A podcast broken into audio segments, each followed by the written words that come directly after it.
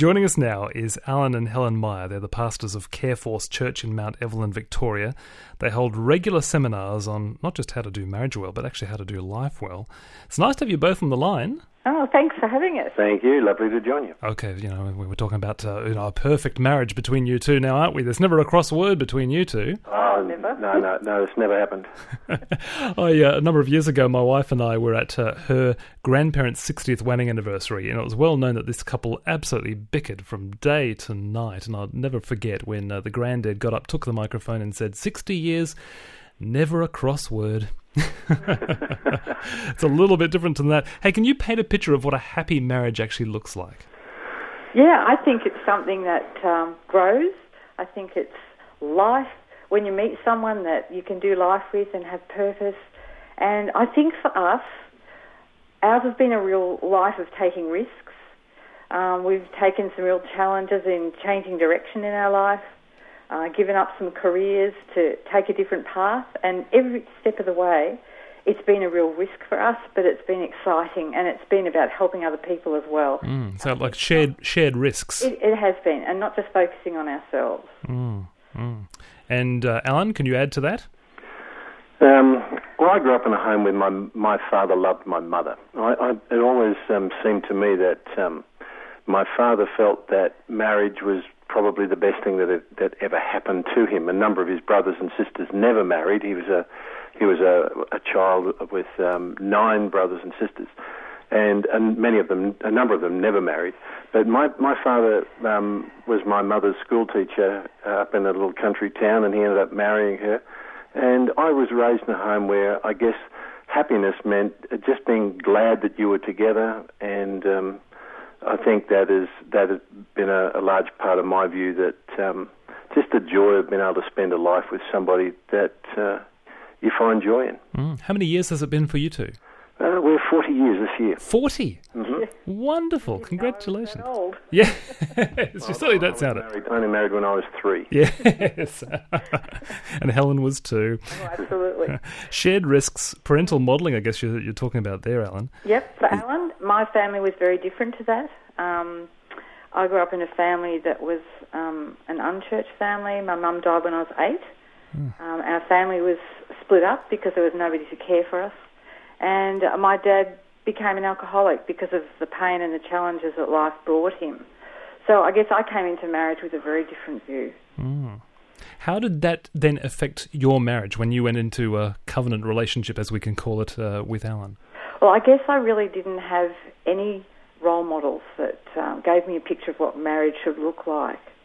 And I think um, God was very gracious. He helped me because Al's family, as he said, was just such a a wonderful model of how marriage should happen and how family people should live together.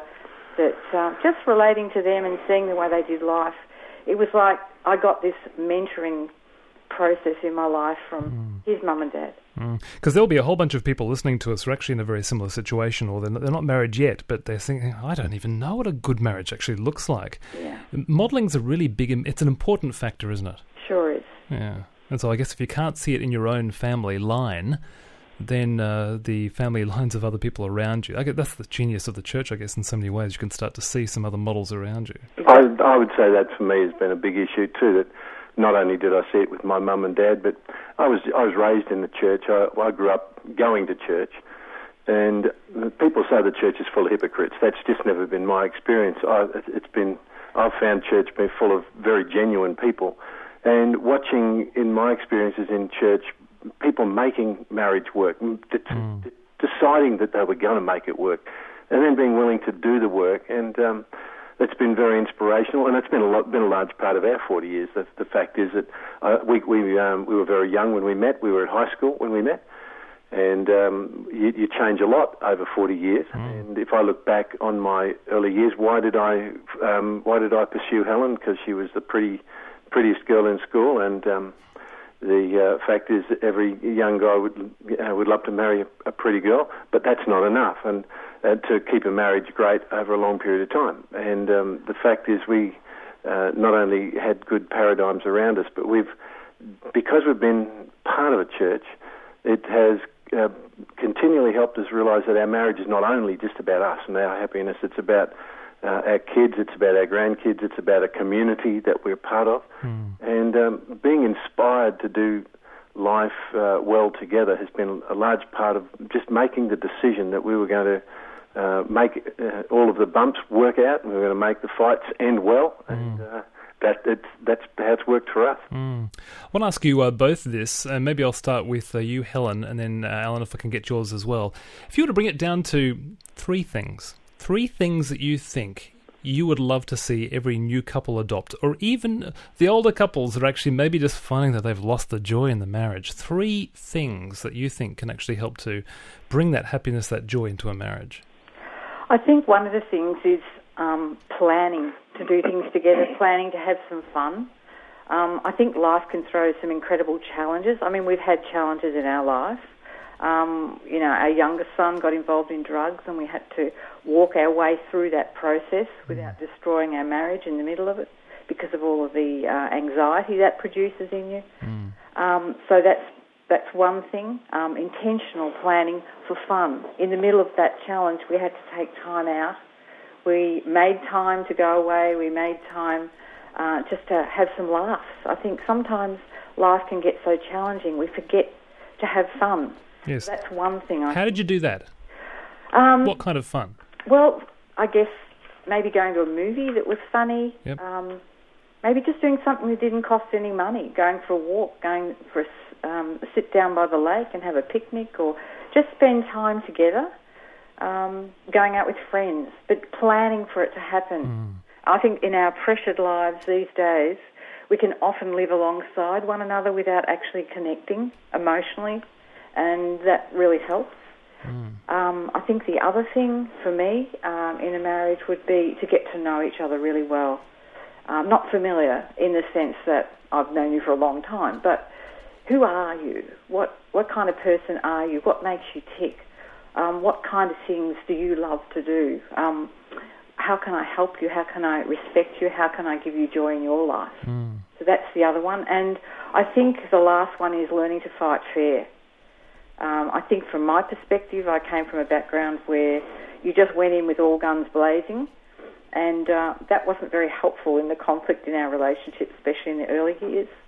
So I've had to learn to say things from uh, from my own perspective, and then allow Al to um, give his perspective before I kind of jump right in Yes. with both boots. Yes. Okay, Allan, your perspective, your your top three that you'd like to see a marriages adopt for a, a happy life together. Well, yeah, I'd give you 10. Um, go to the Making Marriage Better course. We built that out of the Ten Commandments, and I think those 10 principles are huge. But let me give you three. First, um, give her lots of money. the Bible says, where your treasure is, there will your heart be also. And if you spend enough money on her, you'll never want to let her go because that's where your treasure is. um, I think sex is, issue, is, a, is an important issue. Uh, Sex was designed to be part of the glue that holds a marriage together, and if it doesn't work like glue, it can become dynamite and blow people apart. And I think I've watched marriages fail because there was uh, an, either an unwillingness to, to learn um, how to nurture each other sexually, and marriage is a sexual relationship. It's not just a platonic relationship or a financial one or a legal one. It's a sexual relationship. To be uh, to be willing to um, develop the uh, intimacy that makes for a great relationship, and I've been grateful to be married to a girl who's been uh, not only desired to do that, but been willing to to learn how we could really uh, cement our marriage together. Yes. I think the third issue would be vision. Um, we don't see our marriage as just being about us. We see our marriage as being about something that's part of uh, of eternity. That that we we're, we're not just animals trying to make a happy existence, but we're created in the image of God, and that marriage is one of the gre- is the greatest discipleship tool in the world. And part of what our marriage is about is about God um, changing us and developing us, and and that vision has been huge in our relationship. We just you know, we've we've thought about murder many times, but divorce never. The, the, we just, I, Helen and I could not imagine not finishing the race together because it's part of our vision for life. We we see God at work in our marriage, just challenging us about who we are and our attitudes and our values. And so we, no matter what challenge our marriage uh, gets has thrown at us, we have just this determination, decision that it's part of God's uh, work in our life, and it's going to work. And out of that, we just we make everything work. Yes. Great advice. Uh, I'm sure that we could uh, talk to you for hours about this, and I think we should actually get you back. Uh, the website, in the meantime, what's the website address? Uh, www. all the W's with careforcelifekeys.org in one word. Careforce Life Keys. Lifekeys.org. Okay, Allan, Helen, thanks so much for joining us. You're Hey. welcome. Yeah. Good on you, Sheridan. Great to uh, talk to Allan and Helen Meyer there, the pastors at Careforce Church in Melbourne, and theopenhouse.net.au will have uh, that if you missed it. Want to pass it on to somebody you know who needs a bit of, uh, I guess, a bit of help in their marriage, and I think we'll get them back, hey?